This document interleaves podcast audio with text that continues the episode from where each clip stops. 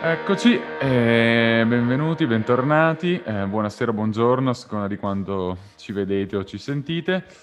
Oggi in questa nuova puntata di Tiriamo a Campari c'è con me Giulia. Ciao Giulia, alla prima puntata nel nuovo nel format di Tiriamo a Campari.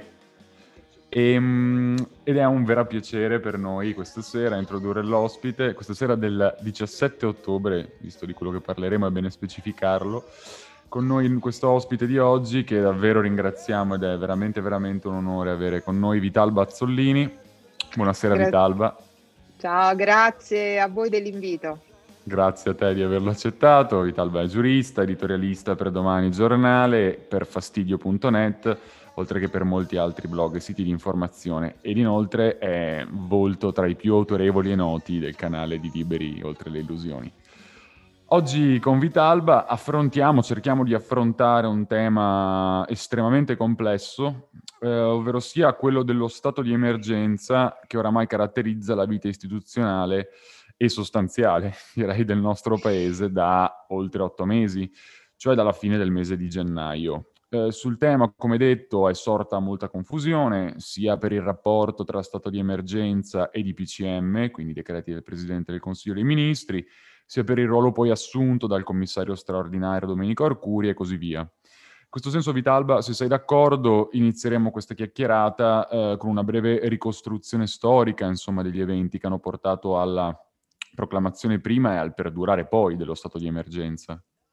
Sì, lo stato di emergenza è stato proclamato il 31 ehm, di gennaio eh, e il giorno prima era stato eh, appunto eh, c'era stata la dichiarazione di, de, de, de, dell'emergenza da parte dell'Organizzazione Mondiale della Sanità.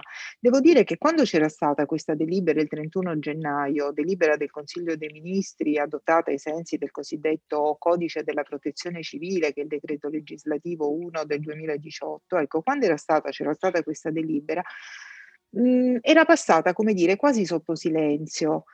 Uh, tant'è che poi il mese successivo, quando uh, l'epidemia si era concretizzata in tutta la sua portata, eh, e quindi era stata anche richiamata questa delibera dello, uh, de, di stato di emergenza nel primo DPCM, nel primo decreto legge che ne rappresentava la base giuridica, molti erano, come dire, caduti dalle nuvole, nel senso che eh, cominciarono a dire ma è stata adottata questa emergenza senza che i cittadini ne abbiano saputo nulla. Bene, non era così perché la delibera del Consiglio dei Ministri era stata regolarmente pubblicata sulla Gazzetta Ufficiale, che è diciamo, anche la fonte informativa eh, di, di, di tutti i provvedimenti normativi o comunque di maggiore rilevanza. Quindi sicuramente eh, non era stata eh, una dichiarazione fatta fatta all'insaputa delle persone.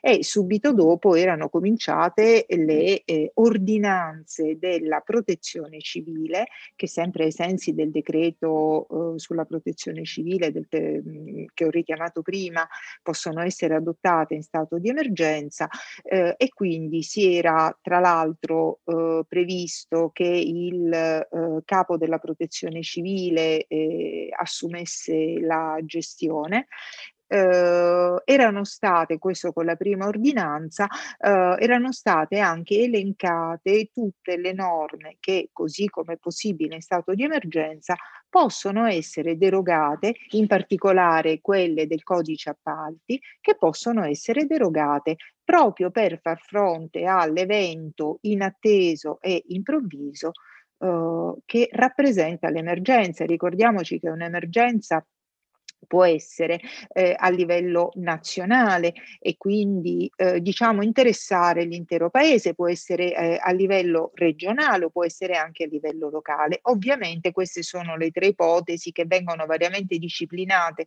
dal codice della protezione civile, chiaramente l'epidemia riguardava eh, l'intero territorio. Um, diciamo che nel mese di febbraio più o meno siamo rimasti così, avevamo delle notizie, ma più o meno inconsapevoli di quello che sarebbe accaduto da lì a breve. E poi eh, diciamo che il, eh, a fine febbraio, il 23 febbraio, stato, c'è stato il primo decreto legge, il numero 6, che in considerazione dello stato di emergenza per contenerla e contrastarla, attribuiva al Presidente del Consiglio il potere di emanare propri decreti decreti che sono appunto i DPCM con, che ormai abbiamo appunto eh, imparato a conoscere anche come acronimo. Quel primo decreto legge è un decreto che ha fatto molto discutere e ne ha fatto molto discutere per quale motivo?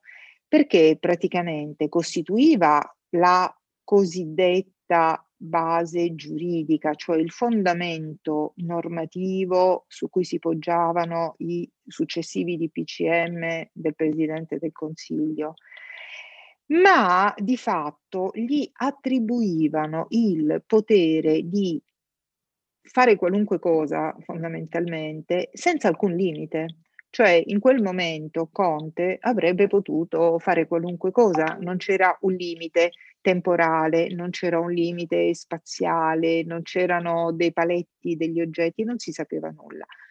E quindi era un potere troppo ampio. Con quel potere che gli era stato conferito, come poi sappiamo, con DPCM Conte è arrivato a sancire delle eh, pesanti limitazioni a libertà e diritti tutelati costituzionalmente.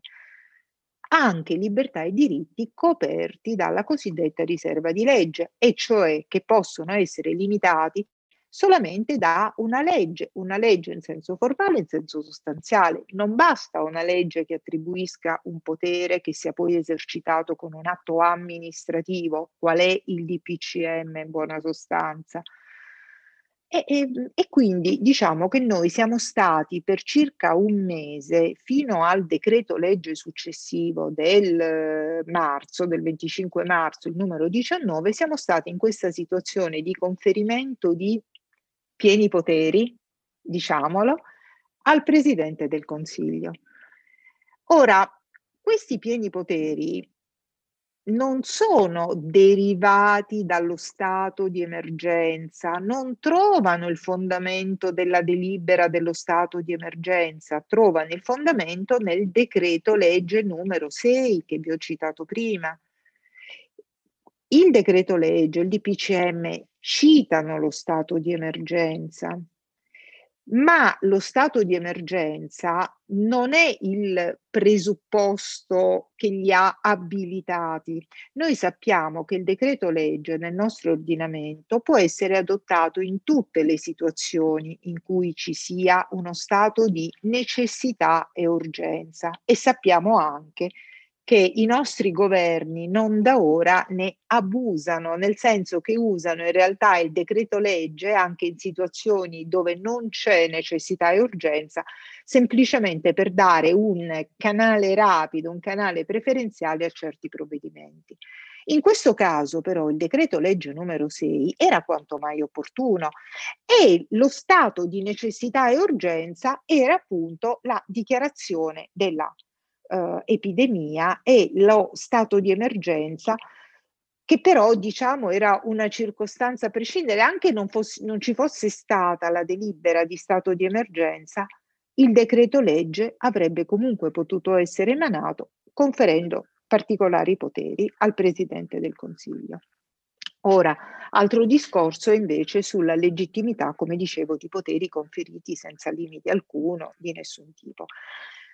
Uh, molti di noi in quel mese hanno fatto notare questa circostanza, tant'è vero che poi è intervenuto successivamente, il 25 di marzo, un altro decreto legge che ha praticamente sanato l'anomalia dei DPCM precedenti che correvano il rischio di essere praticamente privi di, di, di validità, quindi eh, li ha sanati e ha reiterato i poteri al Presidente del Consiglio, quindi ha continuato ad attribuirglieli, ma glieli ha attribuiti con dei paletti precisi, paletti in, in ordine ai tipi di, mh, mm, tipi di limitazione che poteva fare, gli ambiti sui quali poteva andare ad agire e soprattutto questi poteri sono stati legati alla durata dello stato di emergenza. Quindi ecco, ritorna lo stato di emergenza, ma come riferimento temporale per la durata dei poteri, non come fonte legittimante i poteri del Presidente del Consiglio. Um, successivamente ci sono stati altri DPCM, ci sono stati decreti legge che hanno disciplinato varie materie, uh, dal potenziamento della situazione sanitaria a, uh, diciamo al, agli aiuti economici a famiglie e imprese. C'è stato poi un DPCM a fine, uh, scusate, un decreto legge a fine aprile che ha introdotto tra le altre cose l'app Immuni, Uh, quindi abbiamo avuto diversi altri decreti legge uh, su altre materie e un altro invece successivo della metà di, sì, era il 16 maggio, il numero 33, uh, sempre sui poteri invece del Presidente del Consiglio dei Ministri, che gli andava appunto a dettagliare, modificare e, e, e altro. E poi ancora a fine luglio uh, un altro decreto legge ancora. Ma torniamo al nostro stato di emergenza. Originariamente uh, era stato previsto. Lo stato giusto? di emergenza originariamente era stato previsto fino al 31 luglio. E intorno, diciamo, a tra fine giugno e primi di luglio ci si è posti il problema di che cosa ne dovesse essere, se dunque dovesse essere prorogato. Noi non dobbiamo guardare la situazione di questi giorni, noi dobbiamo a questo punto riandare all'epoca, quindi contestualizzare. Eh, fine giugno, primi di luglio, non avevamo, avevamo una situazione di contagi decisamente in calo, eh, terapie intensive che si erano pressoché svuotate.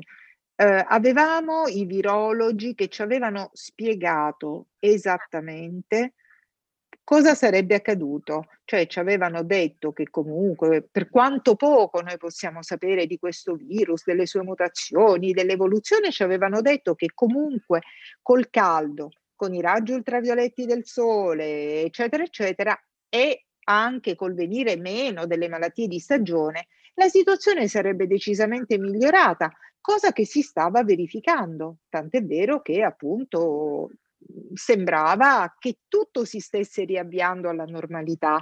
Era finito il lockdown, erano ricominciate tutte le attività, avevano riaperto tutto, palestre, parrucchieri, eccetera, eccetera. Si cominciavano a programmare le vacanze, anzi, sì, fine giugno, inizio luglio, forse erano anche già state programmate, c'erano alcune limitazioni, riaperti i ristoranti, bar e tutto. Si sapeva tutto si sapeva soprattutto che ci sarebbe stata una seconda ondata. Non se ne conosceva esattamente la portata, ma ci dicevano state attenti, ce l'hanno detto in tutti i modi. Ma evidentemente ha prevalso l'ottimismo e vabbè, però questo è un discorso che lasciamo da parte, ma l'ottimismo non è prevalso nel governo.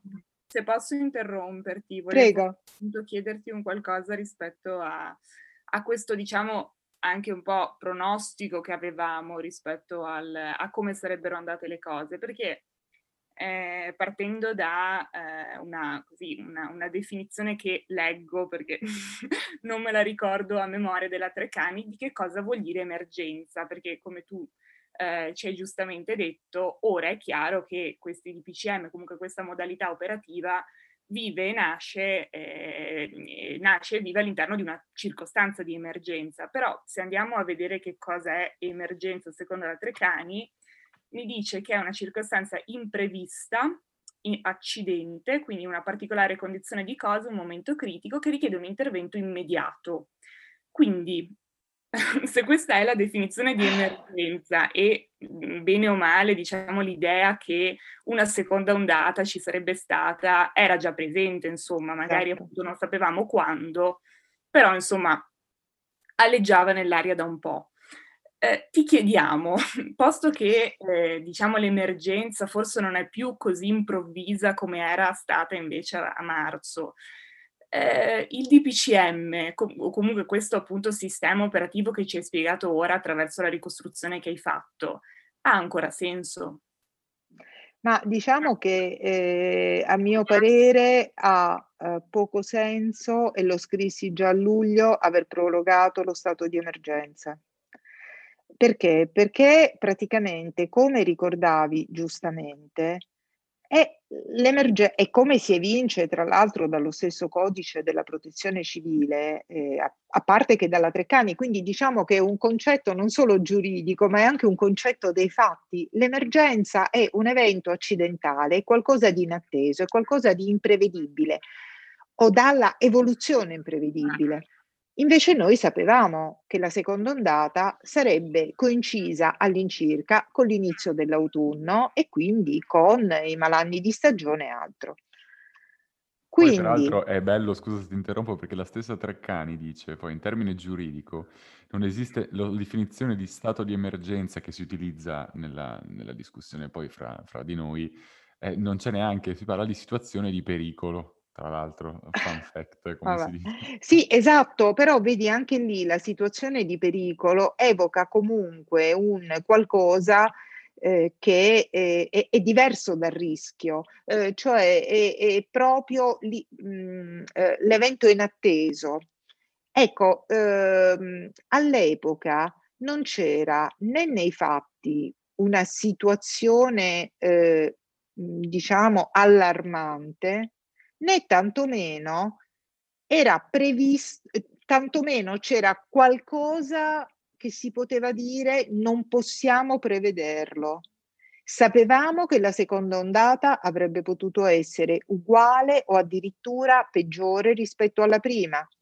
E dunque mh, eh, ciò che può essere previsto non può eh, contemporaneamente rientrare nel concetto di emergenza. Questo mh, vorrei che fosse chiaro, perché c'è una contraddizione in termini. Giusto. Ecco. Qual è il punto? Allora, quindi tutto questo lo sapevamo mh, da quando abbiamo passato il primo periodo di panico, quindi diciamo lo stesso codice della protezione civile a un certo punto dice che quando le attività dopo l'evento che ha causato l'emergenza, nel momento in cui le attività riprendono, questo è indicativo di una situazione sotto controllo.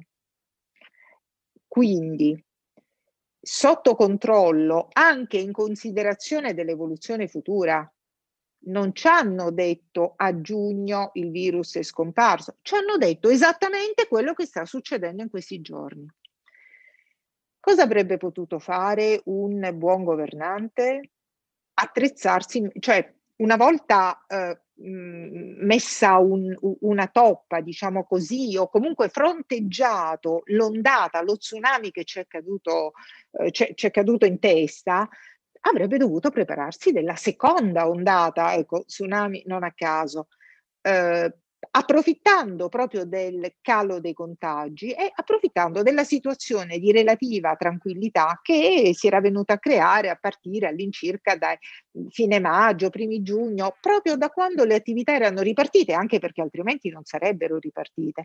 Eravamo in una situazione di relativa tranquillità. Ebbene, mh, mm, non è stato fatto, anzi, allora, da un lato non ci risulta che si, ci si sia affrettati a predisporre quanto necessario alla seconda ondata. Dall'altro lato si è cominciato a chiedere la proroga dell'emergenza e, e, e, e lì, come vi dicevo, c'è una contraddizione. Ciò che è prevedibile non è emergenza. A tutto ciò aggiungete ehm, che con un decreto legge del, di metà luglio, Arcuri è stato reso commissario anche per la ripresa della scuola. E lì si è cominciato a comporre il, eh, diciamo, il, il puzzle.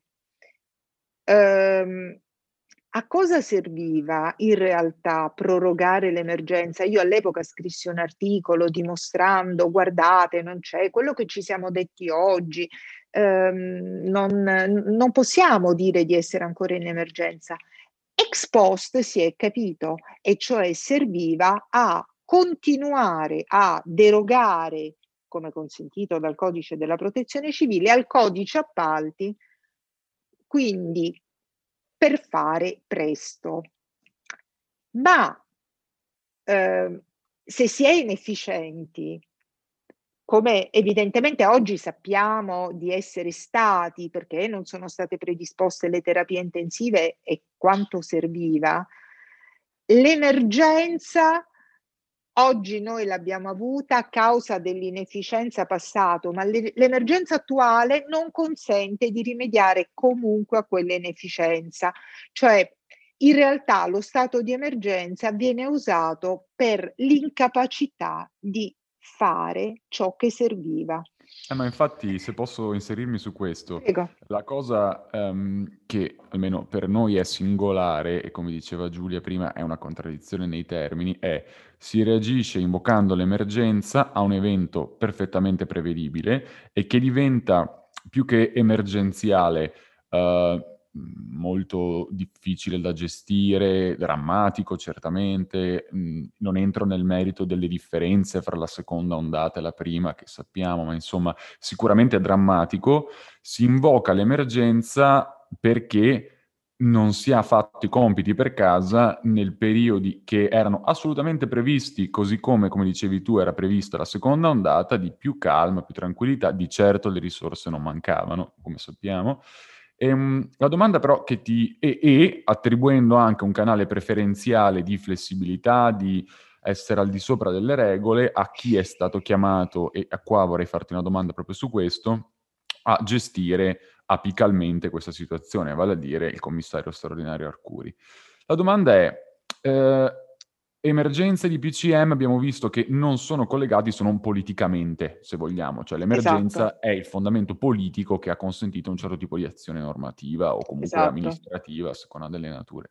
Uh, viceversa, um, la emergenza giustifica una flessibilità anche poi nel chi deve gestire, quindi Arcuri, ma allo stesso tempo non dovrebbe far venire meno una responsabilizzazione o comunque una, mm, una, capacità di rispondere a quello che viene fatto, all'operato che viene fatto, anche perché ad agosto non eravamo in lockdown e pandemia.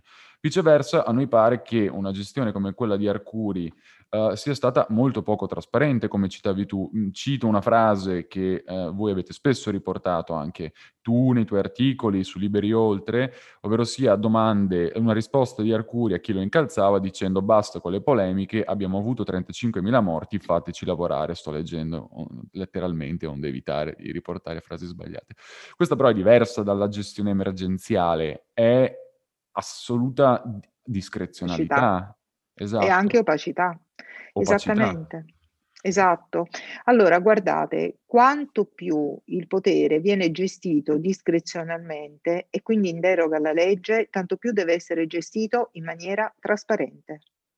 Uh, questo è il principio, è il principio base, perché se il potere viene esercitato in conformità a delle regole e rispettando dei paletti, quantomeno abbiamo dei punti di riferimento, ma il potere esercitato in deroga è un potere che deve essere quindi ancora più chiaro, esercitato in maniera ancora più chiara, in modo tale da essere sindacabile da parte dei destinatari dei provvedimenti stessi.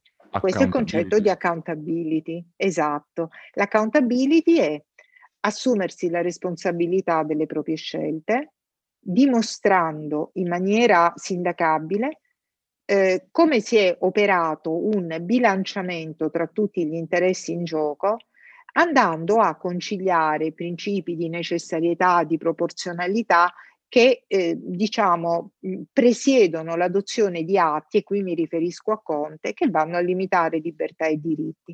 Ma la sindacabilità, la trasparenza, l'accountability eh, dovrebbe mh, permeare gli atti di tutti gli attori di questa pandemia, da Conte ad Arcuri, che comunque ha dei poteri enormi e magari eh, farò un cenno anche di questi.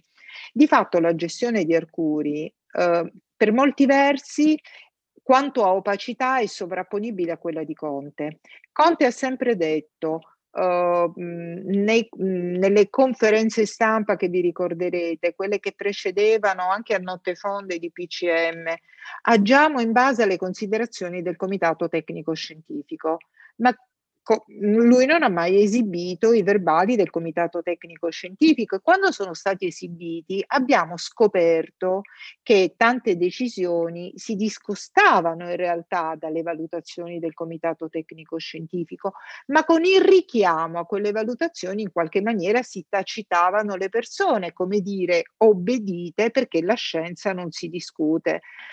Uh, uh, Arcuri, nel momento in cui ha detto lasciateci lavorare, ci sono dei morti, in qualche maniera ha parimenti tacitato coloro i quali volevano avere contezza dei principi a cui era ispirata la sua azione. Ma Arcuri ha fatto anche di peggio. Alla, um, eh, diciamo, ehm, ad Open Polis, eh, che come sapete si occupa di fare trasparenza su tanti punti, ecco, Open Polis, eh, l'associazione Open Polis aveva fatto una serie di, agli, di accessi agli atti eh, proprio sui bandi di Arcuri e Arcuri li ha eh, rigettati tra l'altro fondandosi su un'interpretazione della legge sul procedimento amministrativo che è stata eh, oltre un anno fa totalmente eh, smentita, nel senso è stata superata da parte della Cassazione. E quindi lui ha rifiutato uh, l'accesso agli atti, tant'è vero che penso che adesso ci sia un, un'istanza di riesame o sono andati addirittura uh, davanti al giudice.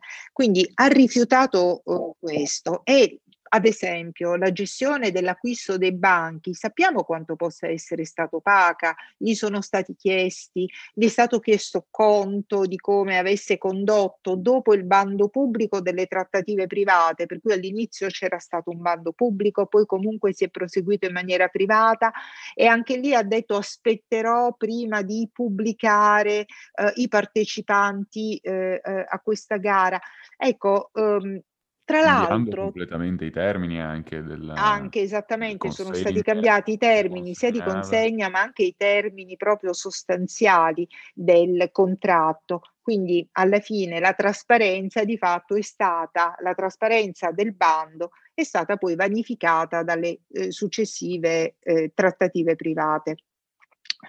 Ora, eh, tra l'altro ci dobbiamo anche ricordare che una delle prime cose che è stata sospesa con eh, diciamo il, il lockdown è stata anche la trasparenza, eh, nel senso sono stati sospesi processi eh, amministrativi che non potevano essere svolti se non rivestissero carattere di urgenza e quindi anche le istanze di accesso fatte ai sensi del FOIA. Quindi diciamo che nel periodo di lockdown c'è stato uh, un, um, un cortocircuito in termini di trasparenza sia come processi finalizzati alla trasparenza, istanze di trasparenza, sia come trasparenza delle istituzioni, nel momento in cui per i cittadini sarebbe stata necessaria appunto la trasparenza massima su tutto quanto. E questo devo dire che anche per molti versi minato la fiducia tra cittadini e istituzioni e si è fatto passare un concetto pericolosissimo, e cioè che la trasparenza fa perdere tempo. Lasciateci lavorare, non faccio trasparenza, in realtà vuol dire la trasparenza è un inutile intralcio, è un impiccio, ma non è così. Per caricare dei documenti o dei dati su un sito web di una pubblica amministrazione servono pochi minuti. Non è quello che fa perdere il tempo. Probabilmente si voleva evitare di rendere conto e quindi l'accountability. Allora si dice evitiamo le polemiche. Questa è una concezione da Stato paternalista, il quale dice in questo momento tu cittadino, aggiungo io suddito, non ribellarti, non provare neanche a capire. Ed è una concezione che da liberale, come, come, come anche voi siete, sinceramente mi fa orrore. Eh, spero ma, di averlo sottolineato nei miei articoli di questi mesi. Sì, Scusami Vitaldo, ma infatti a livello dimmi. di garanzie, quindi, cioè, se questo è lo scenario, se c'è una poca trasparenza autolegittimata da una, un sistema appunto emergenziale che appunto eh, facendo leva anche un po' sul senso di colpa del, del, cittadino che pretende cose in una situazione in cui ci sono dei morti, quindi anche a livello psicologico insomma è, è abbastanza insidioso come meccanismo. Le garanzie quali sono? Cioè, mh, a questo punto il, il, il, il sistema come può interrompersi? No, ma anche perché se posso aggiungere un punto, eh, cioè non, ad oggi eh, non, poi eh, abbiamo specificato non a, post, non a caso la data no, della registrazione perché le cose cambiano a una velocità incredibile, però al momento la gestione della seconda ondata non ha presentato un cambio delle ricette particolari, no? Cioè c'è stata la la, mm, la, l'approvazione da parte della Camera della proroga dello stato di emergenza, c'è stata la delibera ai sensi del codice della protezione civile appunto da parte del Consiglio dei Ministri, il primo di PCM, adesso mentre registriamo pare che ci sia un secondo di PCM, quindi insomma, e quindi almeno fino al 31 gennaio 2021 al momento, salvo che le cose cambino, mi pare che più o meno saremo nella stessa situazione pur in assenza del carattere emergenziale come, come abbiamo detto finora. Quindi Cosa ne, sa- cosa ne è poi? Cioè, co- co- come, come continuerà la faccenda? Perché non cambia poi molto, mi pare. Esatto, allora rispondo prima di tutto a, a, Giulia. Eh, allora, ehm, intanto il, ehm, eh, fino a questo momento, allora so che ci sono pendenti, per esempio, allora parliamo intanto del sistema di PCM, sono pendenti delle impugnative, abbiamo finora una pronuncia di un giudice di pace, ci sono dei cittadini privati i quali a un certo punto si sono ribellati alle multe erogate tramite di PCM e hanno fatto ricorso. Dall'altro lato abbiamo tanti giornalisti, associazioni, Fondazione Luigi Einaudi, eh, che ha provato a fare trasparenza proprio per, al di là della conoscenza degli atti, per denunciare questo clima di opacità. Il problema è che Beh, lo stato di emergenza, tra le altre cose, serve a rafforzare la paura. E noi sappiamo proprio anche a, a, a livello di reazioni eh, del cervello che la paura ferma, blocca, inchioda. E chi, anche chi vuole reagire ed opporsi sta fermo perché comunque si rende conto che c'è qualcosa che non va e che ecco, quindi eh, c'è un clima oggi che per quanto mi riguarda e io non sono assolutamente fra i negazionisti, anzi, anzi, mm, mascherine, precauzioni, tutto quello che si può. Ma eh, mh, mm, eh, diciamo a causa sempre dell'inefficienza dei mesi scorsi, dell'opacità e del, del, eh, de, della proroga anche di, di, di, questo clima che dopo la parentesi estiva si sta ricreando, ecco, io de- devo dire che mi ribello, ma Penso che tanti invece eh, siano effettivamente terrorizzati e quindi stiano fermi. Quindi Giulia, eh, interrompere questa situazione che si è ricreata oggi richiede forse ancora, ancora più coraggio che nei, mesi, diciamo che nei mesi scorsi, a partire soprattutto da, da maggio. Eh, da un punto di vista proprio di, di strumenti eh, legali non abbiamo altro se non continuare a richiedere appunto tramite il FOIA o altri tipi di accesso, continuare a richiedere questi atti e dall'altro lato eh, continuare a eh, denunciare eh, con, con, sui media, anche come stiamo facendo oggi, come stanno le cose e se non a denunciarle, quantomeno a informare le persone. Eh, per quanto riguarda la tua domanda, prego.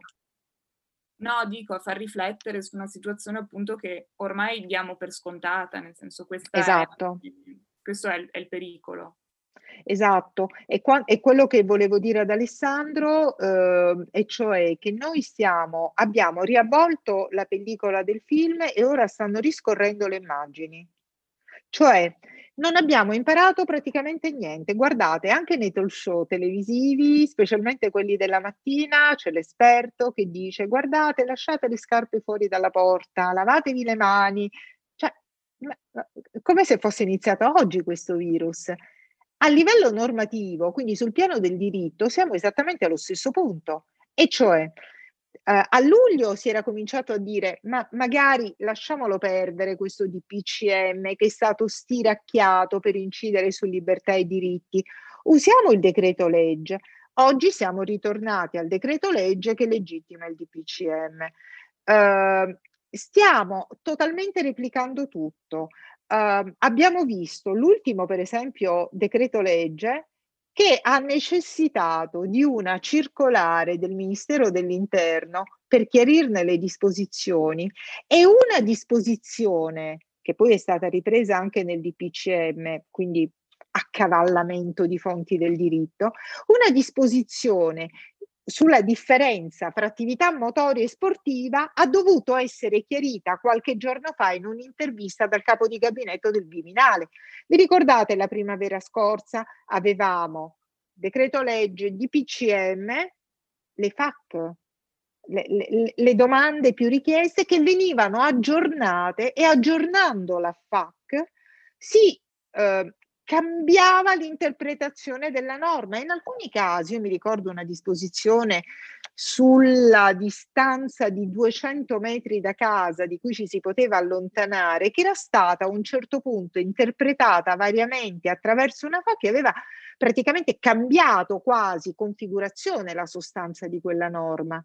La stessa cosa l'abbiamo vista adesso, oppure sempre di quest'inverno mi ricordo una cosa che chiariva se si poteva uscire con i cani piuttosto che con i bambini e c'era stata anche lì una circolare del Viminale che poi era stata chiarita da un comunicato stampa del Viminale. Abbiamo un accavallamento di fonti ammesso che le ah, FAC possono definirsi una fonte o una poi circolare tutte... ministeriale, non è una fonte del diritto. Vedete, cado anch'io in errore. Non sono fonti, esatto. sono atti che vengono resi fonti del diritto, ma a questo punto anche uno studente del primo anno di giurisprudenza evidentemente deve rivedere la gerarchia delle fonti. Quindi stiamo ripetendo esattamente gli stessi errori, dando messaggi discordanti, dando principi e norme che le persone non riescono a capire. Ad esempio, alcune raccomandazioni. Brava, stavo arrivando proprio lì. Ah, Se in un atto che dà dei divieti e degli obblighi sanzionati inserisci en passant, quindi così con disinvoltura, un fortemente raccomandato non fare feste in casa, e chiaramente una raccomandazione non può essere sanzionata, il cittadino non capisce più se è un obbligo, come lo andrai a controllare.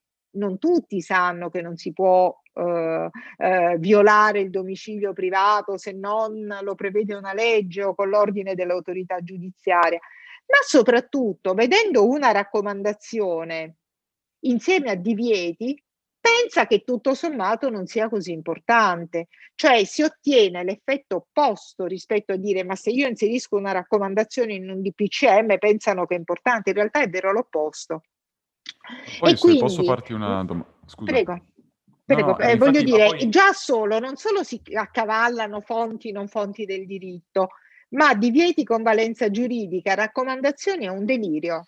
Ma poi infatti per volevo proprio sottolineare il punto che tu dicevi della solo confusione, ma anche, mhmm, per atteggiamento un po' paternalistico, ma anche confusionario, cioè una figura educativa discutibile. Cioè, ehm, sentivo e e te lo dico perché sentivo, non mi ricordo se fosse di ieri o nella puntata di ieri o di oggi, una puntata sfogo di Riccardo Dalferro, Ric Dufer, che sì. è amico di, di, di Liberi Oltre. Di Liberi Oltre. E, um, dove ha fatto una puntata a sfogo che però è stata molto interessante perché lui alla fine dice eh, di fatto si considerano, cioè oltre a un atteggiamento invasivo anche nella psiche, per cui dalla gestione sulla base di un senso di colpa, per cui a un certo punto se uno andava a correre, io non sono negazionista neanche un po', cioè anzi, certo. um, però insomma c'era un atteggiamento quasi sul senso di colpa da un lato e poi è la stessa gestione attuale che lancia messaggi contraddittori perché da un lato il cittadino non è giudicato ragionevole o capace di, per esempio, avere una mascherina quando è in, intorno ad altre persone, ma se è per strada da solo potersela togliere perché è giudicato sufficientemente capace di intendere di volere per discernere le differenze, D'altro lato, per un po' si è quasi, oltre a lanciare il messaggio appunto, come dicevi, del ti piombano in casa, che eh, non, sappiamo che non si può fare, ma magari lo sa qualcuno che conosce la materia, non è che lo può sapere chiunque, esatto. ma allo stesso tempo si chiede al vicino di segnalare se il suo appunto dirimpettaio fa delle feste private, quindi lui deve ritenere cosa è uh, conforme a normativa, quale normativa e cosa non è. Quindi è proprio anche, oltre all'atteggiamento puntualmente, cioè prettamente paternalistico, lo è a tratti. Quindi è ancora più difficile mh, esatto. capire cosa sta succedendo. Quindi forse la paura è l'unico collante da un certo Esattamente. Esatto, quindi diciamo per riassumere perché è stato pro- prorogato lo stato di emergenza a luglio e perché è stato prorogato di nuovo adesso? Da un lato per consentire questi poteri di Arcuri, commissario dell'emergenza, di poter fare le cose in violazione della, no- della legge, ma questo semplicemente confondendo emergenza con inefficienza e sperando che l'emergenza futura possa far fronte all'inefficienza, chiaramente un cortocircuito. Dall'altro lato, perché non si è appunto predisposto quindi quanto si voleva, ma dall'altro lato dicevo perché comunque in uno stato di emergenza sembra quasi che la figura da un lato del Presidente del Consiglio, dall'altro quella di Arcuri, spicchino, quindi si mettano in maggiore evidenza rispetto alle altre e quasi eh, assurgano a figure di protezione, vedete ritorna il paternalismo, a protezione dei cittadini è quasi una, mhmm, come posso dire, un, un, modo per stare sulla ribalta ed essere anche percepiti in un certo modo.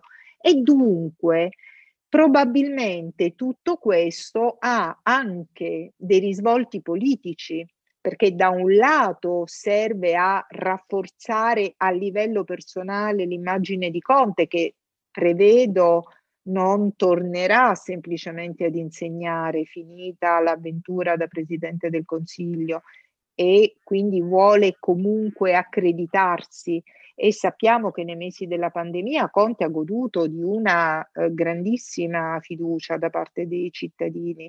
Dall'altro lato, probabilmente lo stato di emergenza che quindi qui stiamo vedendo dal punto di vista normativo, dal punto di vista psicologico, dal punto di vista politico, non solo serve a Conte, ma probabilmente serve anche a blindare il governo, cioè chiunque volesse attentare alla stabilità del governo eh, sarebbe considerato un sabotatore, un irresponsabile, fai cadere un governo, non voti una fiducia durante uno stato di emergenza e quindi vedete che la tessera del puzzle si le tessere si compongono e creano alla fine uno scenario unitario, cioè uno stato di emergenza che a tanti fini è funzionale, fuorché, fuorché allo stato di fatto. E io voglio ripetere ancora una volta, non accetto che si dica ma come? Ci sono 11.000 contagi al giorno, non siamo in emergenza. Attenzione,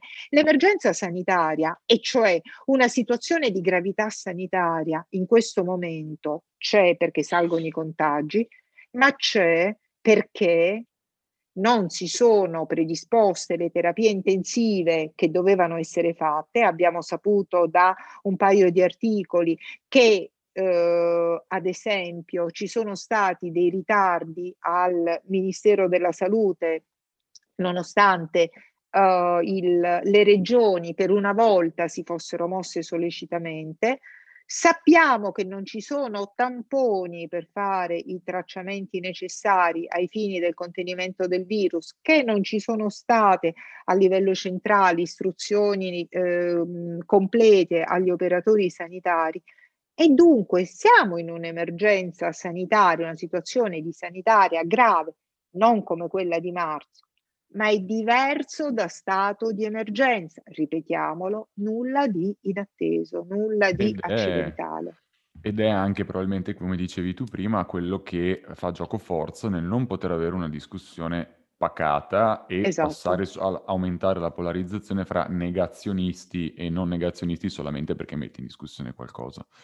Esatto. Per andare a chiudere, ehm, la domanda che ci poniamo, e ce la poniamo tutti insieme e non abbiamo una risposta, almeno di certo non noi di Tiriamo Campari, è uh, cosa succede? Queste cose, al di là degli esecutori o dei, insomma, di, di, chi poi le porta avanti, quindi del governo di oggi, la preoccupazione che noi come cittadini abbiamo è sempre che precedente creano per il futuro, cioè come sarà lasciato il rapporto fra Stato e cittadini e la configurazione di uno Stato di diritto al termine di queste cose. Qua vorrei chiudere eh, parafrasando, anzi più o meno citando, eh, una nota di Mario Seminerio a un articolo di Vitalba proprio del 15 marzo che abbiamo trovato molto molto acuta e, e che riflette il concetto che volevamo esprimere in questo momento, ovvero sia L'ambiguità semantica delle prescrizioni serve a fornire la necessaria flessibilità ai soggetti incaricati dei controlli, ma questa flessibilità ha un costo che probabilmente oggi appare contenuto di fronte alla gravità della situazione, ma che potrebbe diventare elevato nel futuro se questo modo di normare dovesse divenire parte della quotidianità. Questo è del, di metà marzo, direi che effettivamente il rischio c'è. Eh, I dici? commenti di Mario Seminerio agli articoli sono eccezionali, a mio parere valgono molto più dell'articolo. Guarda, eh, sono veramente. Sarà che io avrei... ho una stima sconfinata per Mario, quindi ecco, voglio dire questo. Attenzione, lui in quella frase si riferiva al metodo di normare è quello di cui abbiamo anche parlato prima, raccomando, non sono chiaro, la mascherina sì te la impongo, ma solo, ma solo uh, se non sei in grado di assicurare continuativamente che non incontrerai nessuno, cosa assolutamente che, eh, impossibile da assicurare anche in un luogo deserto, non sai se sbucherà qualcuno da un cespuglio, quindi teoricamente se lì poi c'è appostato anche una, un esponente delle forze dell'ordine potrebbe sanzionarti. Ma in realtà qui si è creato un pericoloso precedente in punto di diritto a livello proprio di fonti, cioè noi abbiamo, l'abbiamo detto prima, uno strumento previsto costituzionalmente per fronteggiare le emergenze, che è il decreto legge, per necessità e urgenza. Le ordinanze della protezione civile servono operativamente a predisporre beni, servizi, mascherini, cose che servono tenete conto, ad esempio, come se c'è un terremoto, c'è un'alluvione, l'esondazione di un fiume. Fino ad oggi noi conoscevamo questo, adesso si è snaturato, stiracchiato lo, il decreto, il DPCM, il decreto del Presidente del Consiglio, nel modo in cui abbiamo visto. Questo è uno strappo al diritto enorme. Si è fatto passare il concetto che il governo nonostante sia dotato costituzionalmente di questo strumento, in realtà non può decidere nelle emergenze e che i poteri debbano essere convogliati in un'unica persona, perché così si fa ancora più presto. E, e il Parlamento durante il periodo del lockdown, chi l'ha visto? Ha convertito in fretta e furia qualche decreto legge Ivi incluso un decreto legge che probabilmente avrebbe potuto essere impugnato per incostituzionalità, quello che dava poteri a Conte di agire svincolato da qualunque tipo di paletto, quindi diciamo per quel poco che ha fatto lo ha fatto male, e appunto il precedente è quello di aver fatto passare l'idea che per fare in fretta poteri enormi debbano essere dati a un'unica persona. Quindi noi oggi abbiamo la pandemia, ma un domani, scusate, cito un tema eh, che ho trattato tanto negli ultimi due anni, chi ci dice che a fronte, ad esempio, di un numero ingente di sbarchi di immigrati, qualcuno non dica è una situazione emergenziale, diamo poteri straordinari al Presidente del Consiglio piuttosto che a un commissario straordinario? E quindi questo, attenzione, perché siamo andati oltre ehm, i pesi e i contrappesi dell'ordinamento, cioè noi siamo in uno stato di diritto perché il decreto legge del governo, il governo è titolare solo in situazioni di necessità e urgenza di potere normativo oppure se glielo delega il Parlamento. Ecco, noi siamo passati a dire che in una situazione del genere il, il, il, governo può dare dei poteri ancora ad un'altra persona e questo potrà accadere sempre, ma i decreti legge passano dal Presidente della Repubblica, necessitano di essere convertiti. I DPCM no. E quindi teoricamente potrebbero creare dei danni, far danno, andare ad incidere su delle situazioni prima che possa scattare qualche altro strumento di tutela. Necessitano di essere impugnati, ma eh, capite che nel frattempo possono fare qualunque cosa, così come può fare danni colui il quale ne è titolare. Certo. Quindi attenzione anche per il futuro. Ma anche perché poi la definizione su questo sulla base di un assentimento emergenziale o di urgenza che poi può essere declinato nelle forme più varie, psicologiche, esatto. come dicevamo. Va bene, il tempo è giunto alla conclusione. Vitalva, ti ringraziamo moltissimo di nuovo per aver accettato l'invito e per la chiarezza espositiva e i concetti e per il lavoro che stai facendo e che state facendo tutti insieme voi di Liberi Oltre o comunque anche appunto abbiamo citato Mario Seminenio, insomma chi sta cercando di contrapporsi a questa situazione dando dei dati e delle informazioni poi, cioè nel senso di questo si parla. Io sono io che ringrazio tanto voi anche per avermi consentito, io poi quando tratto di questi temi ci metto proprio la passione di avermi consentito anche la, di trattarne con passione, ah, a maggior ragione grazie. Grazie a te. A te. Grazie anche Ciao. a Giulia. E niente, la solito lasciate like al video o ascoltate il podcast e niente, un saluto da tutto il gruppo di Tiriamo Campari come al solito, che cerca di trattare la realtà ai tempi dello spritz nel tempo di uno spritz. Grazie a tutti, alla prossima. Ciao.